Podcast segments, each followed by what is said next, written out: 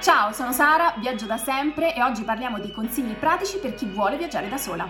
Non è vero che quando si viaggia da soli si sta sempre da soli. Per la maggior parte delle volte io parto da sola perché voglio andare da sola, ma in ogni caso ci sono vari modi per fare amicizia con altre persone. Tipo alloggiare negli ostelli dove c'è sempre un'area comune dove tutti si mettono lì e chiacchierano e spesso ci organizzano magari gite insieme. Oppure partecipare ai walking tour gratuiti dove spesso partecipano anche altri viaggiatori solitari e quindi si possono fare amicizie. Oppure una volta mi è capitato in Malesia di condividere dall'aeroporto un taxi con un ragazzo francese, abbiamo cominciato a chiacchierare e poi un giorno abbiamo fatto anche un trekking insieme. La valigia perfetta per un viaggio da sola, secondo me, comprende un extra smartphone, perché non si sa mai quello che può succedere al nostro telefono e almeno ce ne abbiamo uno di backup lì pronto. Non tenere mai contanti e carte nello stesso posto, ma dividili in due separati, così qualsiasi cosa succede, tu hai qualcosa da parte. Powerbank sempre carico, serve sempre. Io poi porto anche il biglietto da visita dell'hotel in cui alloggio, così è più facile poterlo dare a qualcuno in caso mi serva da tornare e non parliamo la stessa lingua. Se stai ancora decidendo dove fare il tuo viaggio da sola ti consiglio il Portogallo, ci sono tantissimi ragazzi e ragazze che vanno sempre lì e surfano, ci sono mille sport da fare, si fanno tantissime amicizie e il posto è stupendo. Ti consiglio Taiwan, è un posto che mi ha talmente emozionata che lo consiglio veramente a tutti, io mi sono sentita davvero tranquilla e ero in viaggio da sola.